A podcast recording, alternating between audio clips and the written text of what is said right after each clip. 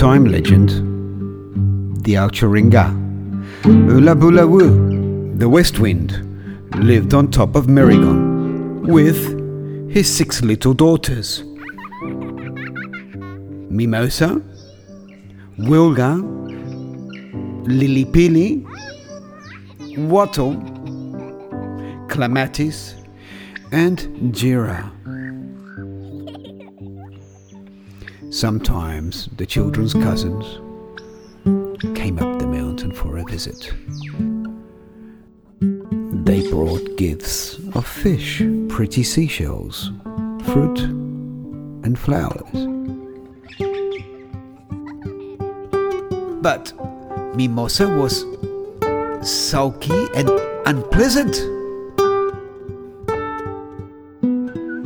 And when her sisters played with her cousins, Mimosa uh, scratched and fought.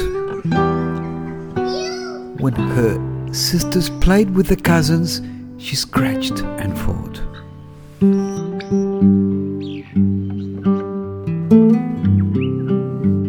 Ulubulawoo was so annoyed at his daughter's rude behavior that he snatched off the piece of the mountain upon which she sat and blew it out to the sea. How strange to see a large piece of rock flying through the air with the little black girl, Mimosa, clinging to it. Plop! went the great rock into the sea,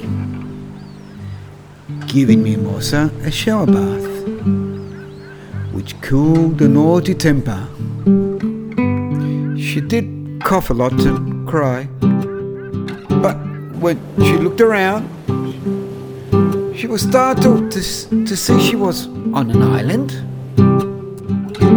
She was on an island, alone, and the shore was far away. She felt lonely and regretted her naughtiness.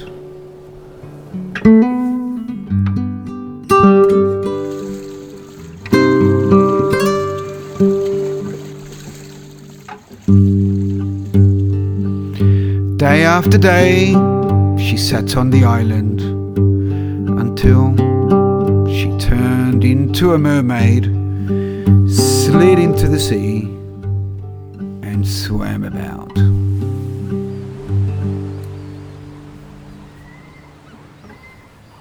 Mimosa's fate should have been a lesson to her sisters.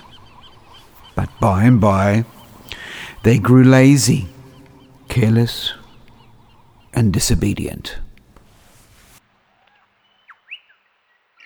One evening, Ulabuluwu, the west wind, came home at sunset to find Wilga lying on a warm rock playing with a pet lizard.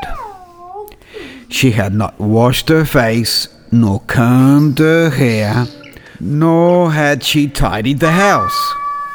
Ulabulawoo felt that his patience was at an end. He had had a hard day blowing up dust storms in the west and helped to fan a great bushfire near Appin. So, he was tired.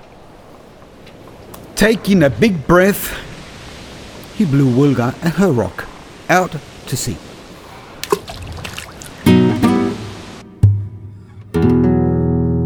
The people in the camp the next morning saw two islands in the sea. And it wasn't long until Lily Pilly, Wattle, and Clematis were also blown out to sea on pieces of rock. So now there were five islands and five little mermaids in the sun. Jira was left alone on the mountain top. Her father was often away, so there was no one to talk to.